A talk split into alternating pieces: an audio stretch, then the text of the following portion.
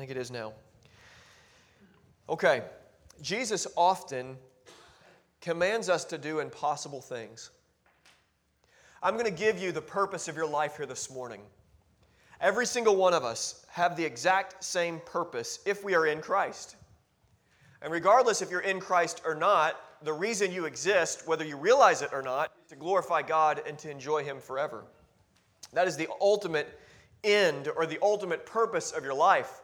We have a sub purpose given in Matthew chapter, chapter 28 that Jesus gives to His church. It's called the Great Commission. Many of us know this Great Commission that Jesus gave us. He doesn't just give it to churches or the church in general, like the Big C church as a whole. The Big C church, the church global, is made up of individual church members.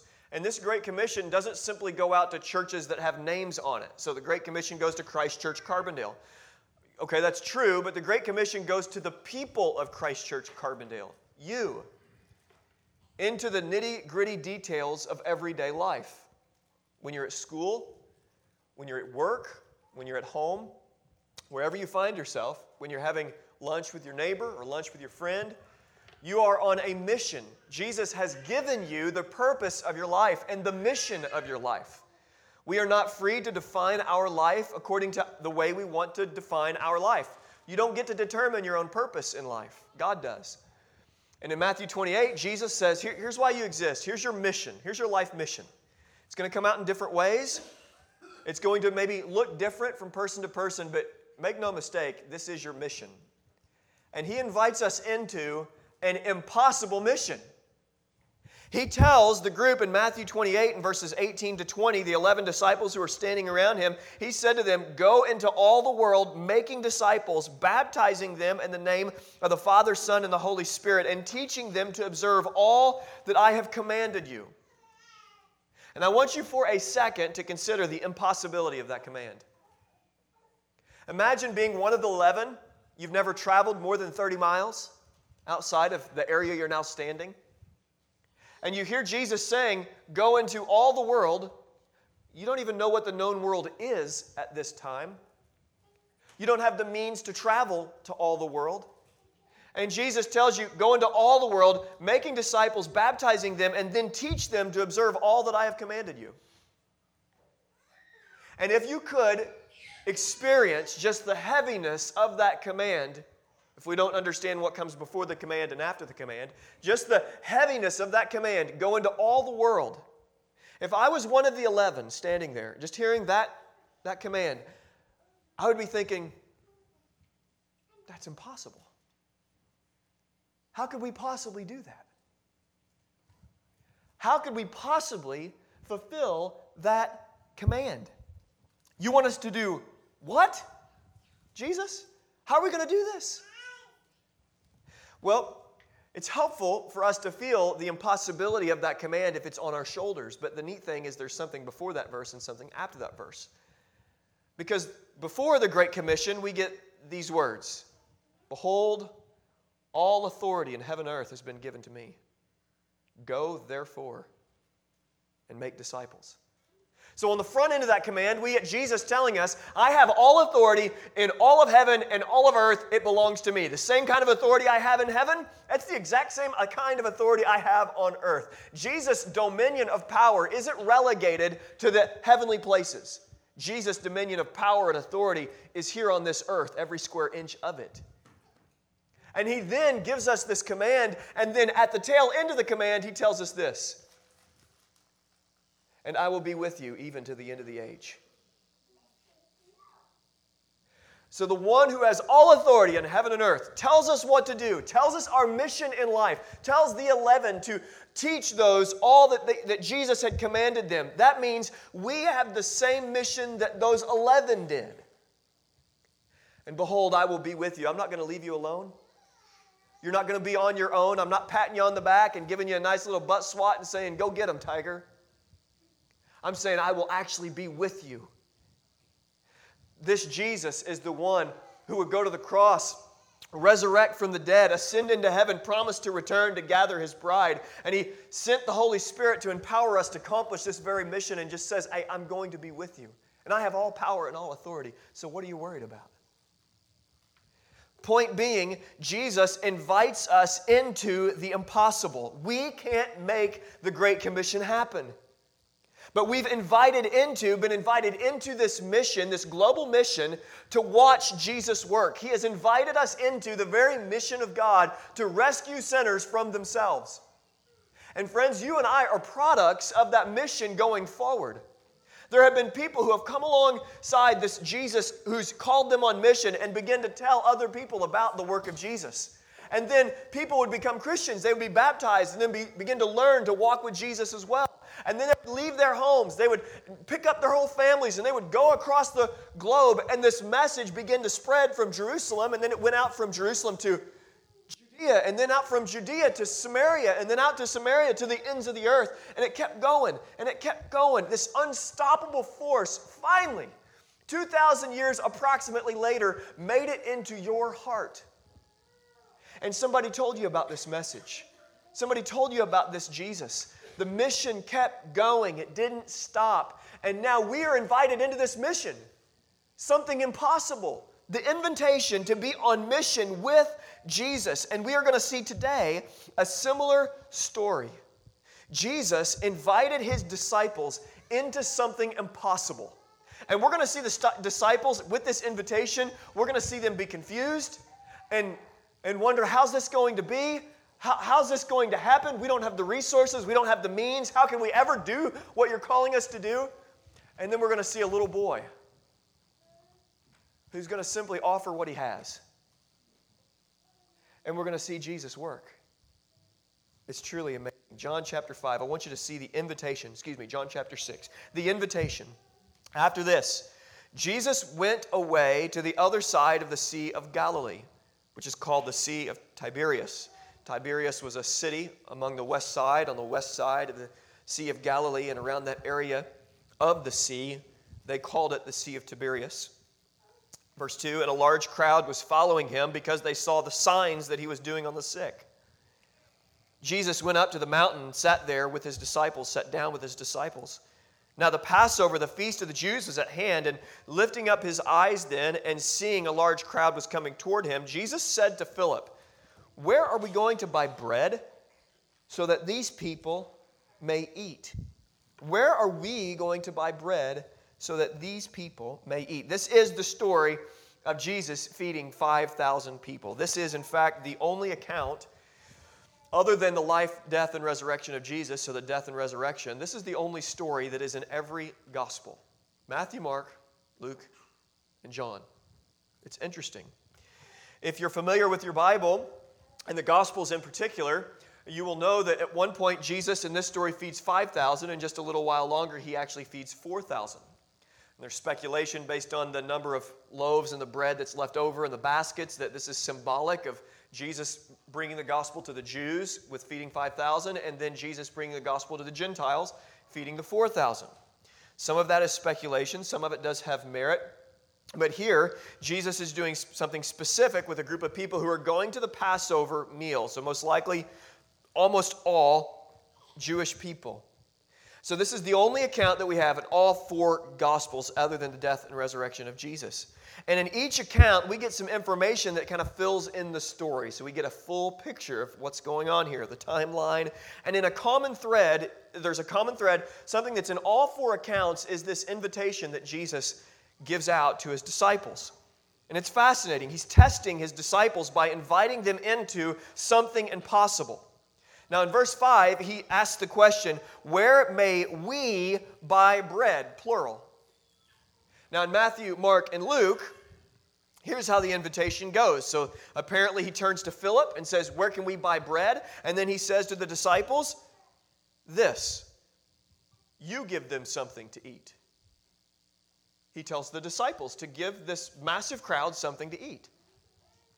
He invites Philip in this story, inviting Philip, he invites Philip to do something with him. In the next verse, we find out that he's baiting him here. He's setting the hook. He's testing Philip. He's going to teach Philip something about himself. But he invites Philip into this mission. There's a group of people here, and they need something to eat. So where are we? Where are we going to get food for all these people? He invites Philip into his work. The same thing with the mission of God we see in Matthew chapter 28, going to all the world, making disciples. We are invited into the mission of God, rescuing sinners throughout this globe. Here, Jesus invites Philip into the problem of 5,000 people who have hungry, hungry bellies. And Philip's going to respond. And then the other disciples are going to, to respond. I want you to see in verse 6 the teaching playfulness of Jesus. I love Jesus. In Luke 24, we, we see Jesus, the actor. He's walking on the road to Emmaus, and it actually says that he acted like he was going to continue on so the disciples walking with him would plead with him to stay. So he acted like he was going to keep walking. See, God, I'm going to keep on. For the very point of ins- like, ins- like inspiring within them a response. No, no, no, no, stay. Jesus, the actor. Well, we see Jesus also here, the playfulness of Jesus, and I love it because we get to see a little bit of his personality. And Jesus said this in verse 6 to test him, for he himself knew what he would do. Jesus knew exactly what he was going to do, so he's not asking Philip a question to get information. He's doing something completely different. He's inviting Philip into something impossible for Philip to wonder how is this going to happen? He's doing something specific with Philip and the disciples. And Jesus, in fact, knows exactly what he's doing with us. He knows our weaknesses, he knows our strengths. And the mission of God is it kind of pummels us here today in a good way. It's going, it's like the, the bait is on the hook, and we are hooked as well. It's not just Philip that's hooked, it's us that begin to be intrigued. What, what's, what's Jesus going to do here? What's he going to teach us here? And so the bait is set, the hook, hook is set, not just for Philip and not just the disciples, but hopefully, hopefully for us. What's Jesus doing in us here today? What's he inviting us into? Not just Philip, not just the disciples. What is this big, grand narrative, this big, grand story? What is Jesus inviting us into when he invites us into the impossible?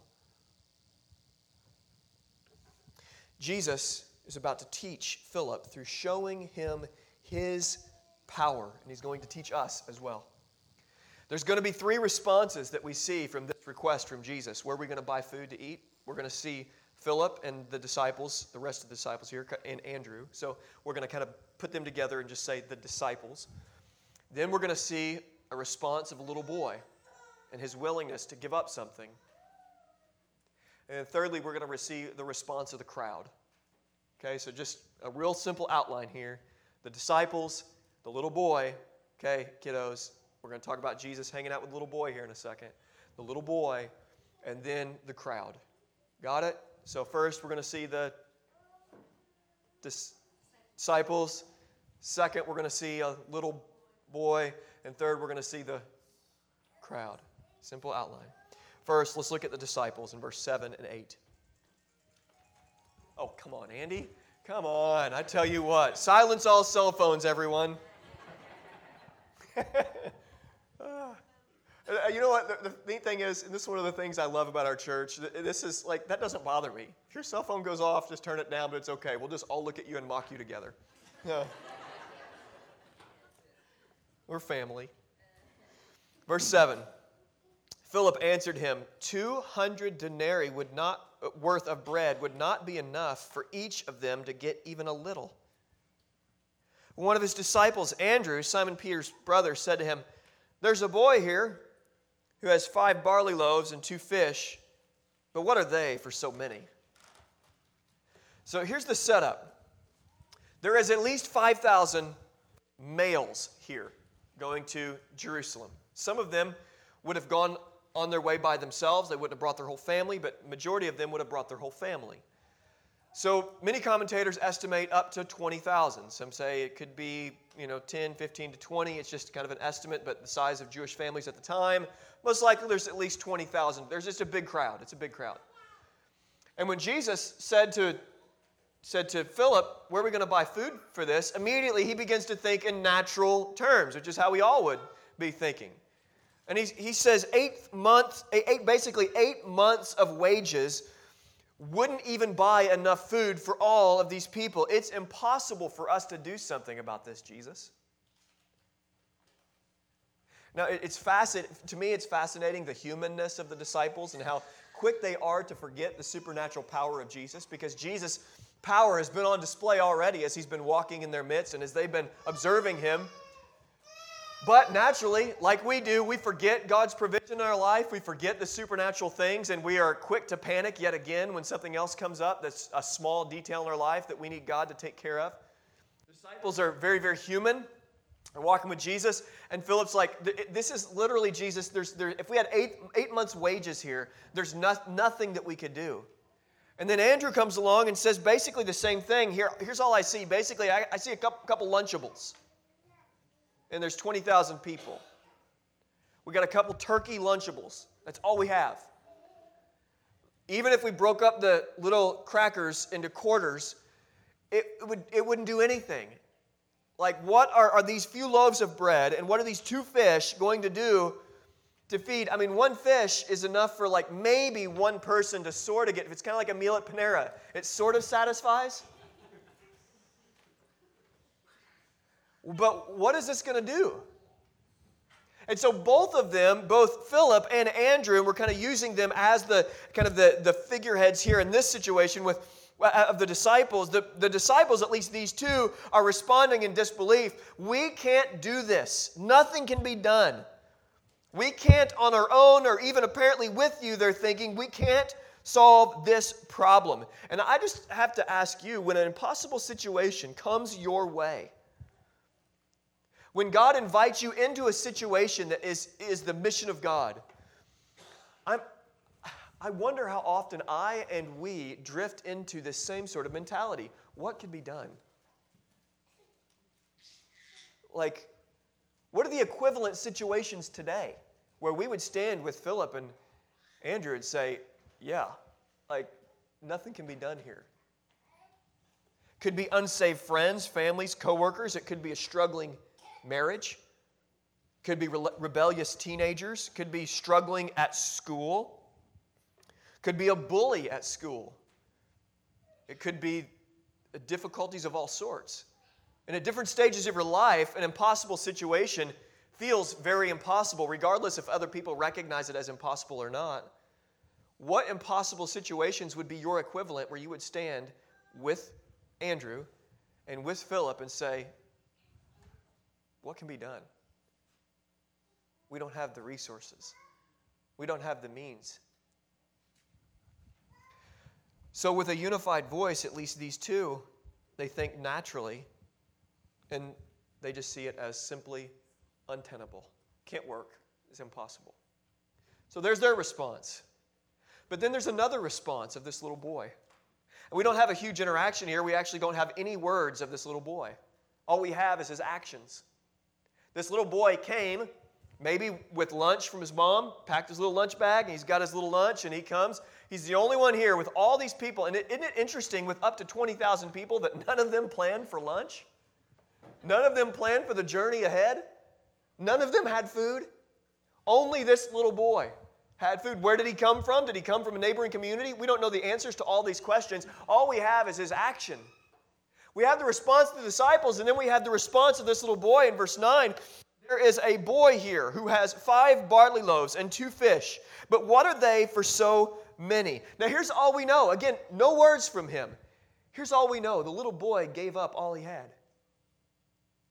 There was a need presented to him, and the little boy said, You can have it. I have loaves of bread and a couple fish. Here. Now, this was at great cost to this little boy. Do we know if he had an abundant supply? Where did he get this food? If you give up your only food that you have as a little boy, I mean, was he, did he have a family? Did he even have a mom running around? Was he a little orphan child running around? We don't know the answer to those questions, but it certainly would have been risky for him to give up the food that he has. All we have is his action. And we know, based on the following parts of the story and the narrative, that he actually did give up. When the need was presented to him, he gave it up to Jesus. He said, Here. So, if we contrast the response of these disciples, and then if we think about the, the mysterious little boy, we see a staggering difference. We see a little boy who's willing, he's available, He's offering up the only thing he has and said, You know what, Jesus, it's not much, but if you need it, if you and the disciples want it, you can have it. I don't know what difference it would make. Again, I'm kind of putting my thoughts and thinking what this little boy would be thinking, but I don't know what, what difference this would make. I don't know. It wouldn't feed many, but if you want it, I'll give it to you. Here. And the actions of this little boy speak so much louder than even the words he may or may not have said. Here, Jesus, I don't have much. I have very, very little. I'm just a boy, but here, all I have is you. I don't know what you could possibly do with it or what you could possibly do for all these people with it, but you can have it. In fact, he could have been thinking, why would he even want this little bit of food? Why would he even want this little bit of bread? Is he just going to take it himself, or the disciples going to go and replenish their bodies with this food? What are they going to do? One little boy willing to give Jesus what he has and join with Jesus speaks volumes. This little boy offers up everything, much like the woman who gave little. And Jesus looked to her and said to the people who had money and the tax collectors and the Pharisees and the people who were around, and he said, You see, this woman, she's given more because she gave all that she had. This little boy simply gives up what he has. What does Jesus do with what the little boy gave him? What's he do? A little boy's available, and I want you to see what happens. The availability of this little boy, everybody there gets to see the power of God because the little boy was willing to join Jesus on this mission. The 5,000 were fed, up to 20,000 people were fed. The disciples got to see yet another sign that Jesus did because the little boy is just simply saying, Here, just use it. Jesus showing us his glory by allowing the little boy to come alongside of him and, and join him in his provision. It's amazing. Jesus does the impossible. Look at verse 10 through 13. Jesus said, Have the people sit down. Now there was much grass in the place, so the men sat down, about 5,000 in number. Jesus then took the loaves, and when he had given thanks, he distributed to those who were seated. So also the fish, as much as they wanted. And when they had eaten their fill, he told his disciples, Gather up the leftover fragments, that nothing may be lost. So they gathered them up and filled the twelve baskets with fragments from the barley loaves left by those left by those who had eaten. So through one little boy's willingness to give up his lunch, they see Jesus do the impossible. Naturally, it doesn't make sense. And yet, it happens. Eight months' wages couldn't secure even a little bit of food. But Jesus gave them an all they could eat buffet, greater than the buffet even at the Golden Corral, believe it or not multiplied the fish, multiplied the loaves. These people ate their fill. Naturally, they couldn't even, with all that money, purchase just a little. And Jesus does so much for these people that they ate their fill, and then they had so much left over that it filled up 12 baskets full. Now, there's speculation, I said at the beginning, what the 12 basketfuls mean. The feeding 5,000 and the seven baskets full, the feeding of the 4,000. But it may have been Piper who said this, and it stuck with me years ago. Um, could it be that Jesus was saying, I'll take care of you? How many disciples were there with Jesus? Twelve. And could it be Jesus giving them a message hey, if you'll, if you'll offer up, if you'll join me in this, I'll take care of you? Now, they're leftover fragments. Okay, this isn't the new Mercedes Benz. This isn't the, this isn't the, but I'll take care of you. You're going to have your belly filled as well. Maybe. There's 12 baskets and they're full afterwards. I'll take care of you. It's almost like Jesus saying, if, if you'll do what I ask you to do, I will take care of you. And it's fascinating here. I love the frugal nature of Jesus as a quick sidebar. I love the frugal nature of Jesus because Jesus, one, gives thanks to, to his Heavenly Father. And if Jesus gave thanks to the Heavenly Father for every bite that he took as he gave thanks and broke the bread, and as we go to lunch today, wherever it may be, and we break bread and it goes into our mouth, if Jesus received this food as a gift from the God of the universe, from his Heavenly Father, wouldn't it be wise for us to reconsider the magnitude of giving thanks before we eat? I don't even deserve this food. It's a gift. God doesn't have to give me food. He doesn't have to give the birds the worm. Yet he does. He doesn't have to provide prey to the lion. And yet he does. He doesn't have to provide my meal this afternoon. And yet he does. Jesus gives thanks, and then afterwards, with the food that's bountiful, he said, Don't let any of it go to waste. There's a commercial on the radio right now where it's like a knife and a fork hitting the, hitting the, the plate. You heard of that? River Radio? Radio people? Okay, no? It's just me. And it, the whole thing is trying to build inside of you a like this this kind of like knee-jerk reaction to not scraping your plate off in the trash, but to, to keep your leftovers to like preserve and to save. Here is Jesus just saying, hey, don't be wasteful. If you've got it, it's a gift. Don't throw away the gifts. Now, if your food's moldy, this isn't a sermon on not cleaning out your refrigerator, okay? Um, in fact, most of us need to clean out our refrigerators because there's dangerous diseases growing in there. Not in ours, baby, thank you. Ours is very clean. But every time we take a bite, every time we eat a meal, let's not take it for granted because each bite, each flavor that we taste on the taste buds, the different part of our tongue, that is a gift from God. It's a precious gift from the God of the universe. And what we see in this is Jesus stewarding the miracle well. He was not wasteful. When God shows up, when God does a miracle, when God does something, nothing goes to waste. Even if we don't understand how this is going, seems like this is a waste, or he didn't come through in this instance, or he did come through in this instance. We, we're confused about what's going on. When Jesus shows up, when he does what he does, he's doing a million things and nothing goes wasted, even if we don't see it being used or not. So the first response was, was the disciples, the second response was this little boy, and then the third response is the crowd.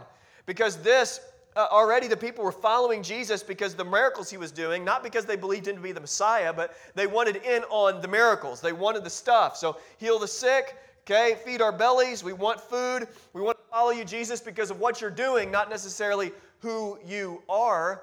And so as he fed the 5,000 and multiplied the loaves and the fish, the crowd began to mutter and they began to get excited. And they said, you know what, we need to do something with this Jesus. This Jesus is providing for us? Is he the prophet? Is he the one? Let's do something with this Jesus. And they respond, and they want Jesus on their own terms. And if you want Jesus on your own terms, you can't have him. Look at verse 14 and 15.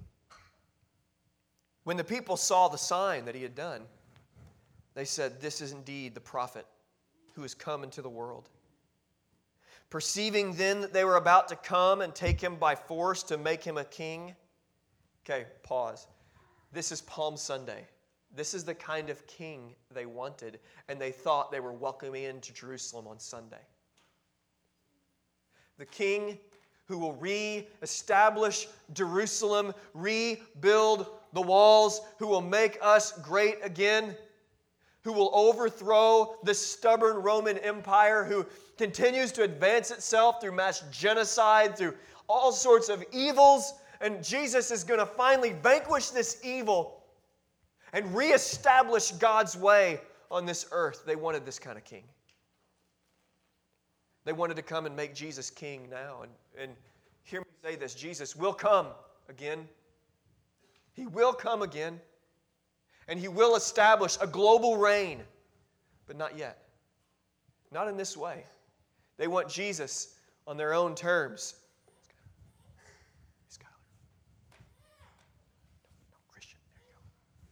Uh, so, anyways, they wanted Jesus on their own terms. Okay, and, and Jesus won't be had, he won't be caught by the crowd. He won't be defined by the crowd. When the crowd wants him to do something, Jesus, he's not convinced by them that he should do what they want him to do. Jesus slips away. So, what did they want? They wanted this prophet king. Let's put him on the throne. Let's take him by force. Let's charge the gates of the enemy. Let's overthrow Pilate. Things will go well for us. He will fill our bellies. He will fill our pockets. He will bring us to a place of esteem yet again. Oh, Solomon was a great king. David was a great king. But oh, this King Jesus, he could be even a greater king. The Messiah, the prophet, he is here the people love, and people have always loved to define who Jesus is, control Jesus.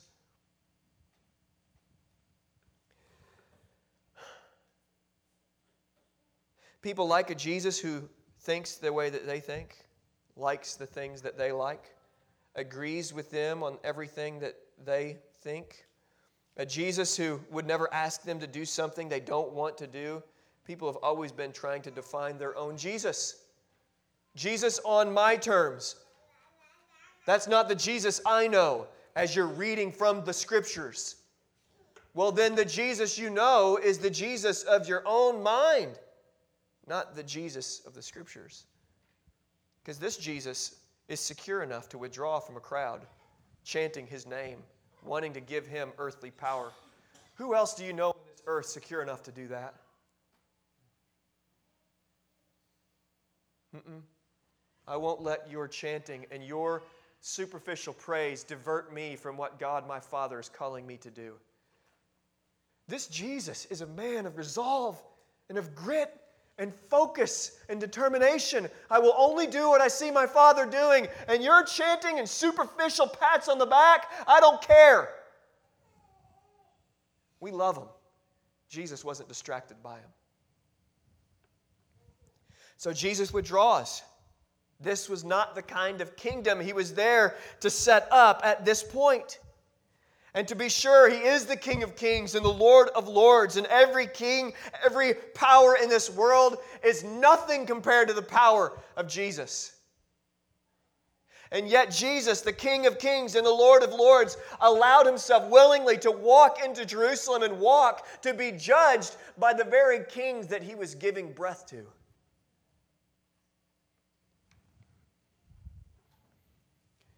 Jesus was on a rescue mission, not to establish a temporary earthly kingdom that comes and goes. Jesus was there. He came to seek and to save the lost. He came, he was on a mission to perfectly fulfill the law of God, and he would not be sidetracked by the crowd. He was there to die in the place of sinners as the sinless sacrifice. He was there to defeat Satan, sin, and even death. He was there to save he came to establish a kingdom bigger than the walls of Jerusalem, a kingdom that would go beyond Jerusalem, that would bust into our hearts today. We're here today because He came to establish a kingdom beyond the walls of Jerusalem. Praise God. He came to save even Gentiles, us. He came to seek and save the lost. They wanted Jesus on their terms. And friends, if they got him on their terms, we would not be saved. But Jesus, Jesus wouldn't let it happen. So we come to Jesus on his terms. We come to Jesus on his terms. You want Jesus your way? You can't have him.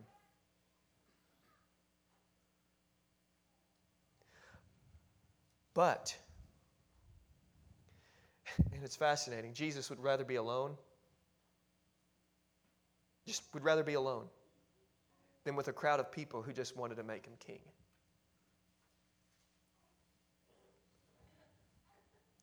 So here's a big aha moment.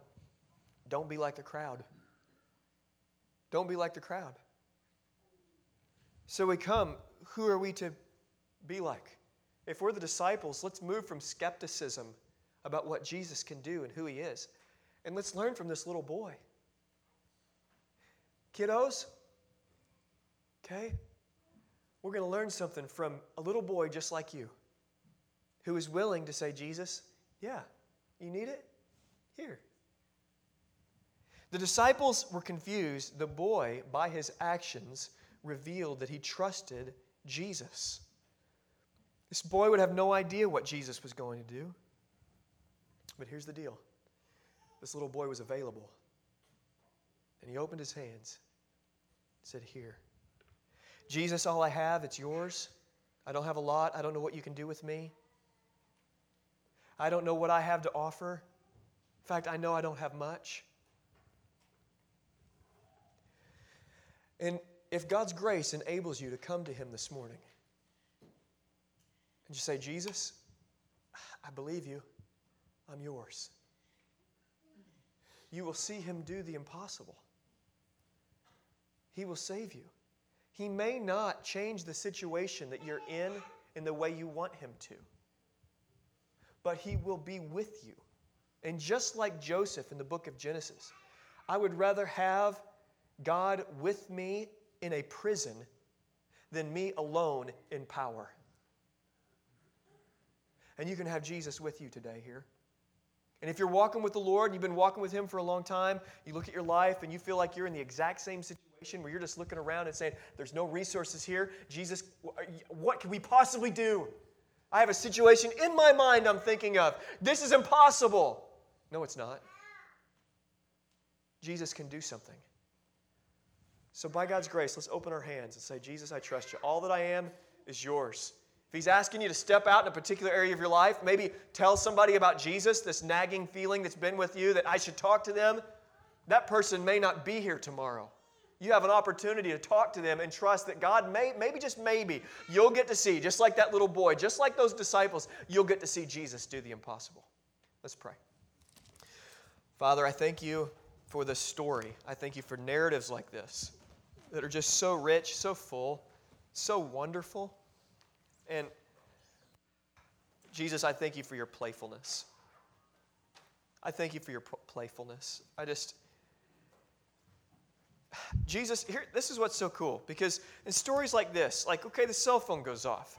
Jesus, in your mind, everybody out here, and I'm still praying here, I'm just kind of talking, but in our minds, do we think Jesus is like tapping his foot because the phone went off and he's like, oh my gosh, everybody's going to be distracted for me? Oh my gosh. Is he just a grumbler, angry Jesus sitting over here who's always just watching us out of the corner of our eye, just kind of judging us? Or is he the Jesus who's inviting us into wonder, who just takes fish and loaves from a little boy and just says, Thank you, I'll take that. Watch this. And then sits back. I can imagine Jesus getting his lawn chair, or a chair he's built, he's a carpenter. Just kind of leaning back and just kind of watching, seeing that little boy. Hey, buddy, thanks so much for the fish. Thanks so much for the loaves. Look what I can do with it. And here we're talking about that little boy. Don't know his name. God, I thank you that you don't have this mission independent of us. It's secured because of Christ and his work alone. But we're invited into this thing to come alongside and just watch you work. We're invited into the impossible. We can't, so going and making disciples, I can't make somebody be a Christian. That's something I can't do. So we're talking about you today, Jesus, and we're asking that you either save some here this morning or invite us into areas of our lives of, of just trusting you that we've not been able to trust before. Because we just stood just like Philip, just like Andrew, and said, What could be done? Us to open our hands, open our hearts, and trust you. Jesus, in your name we pray. Amen. Let's worship.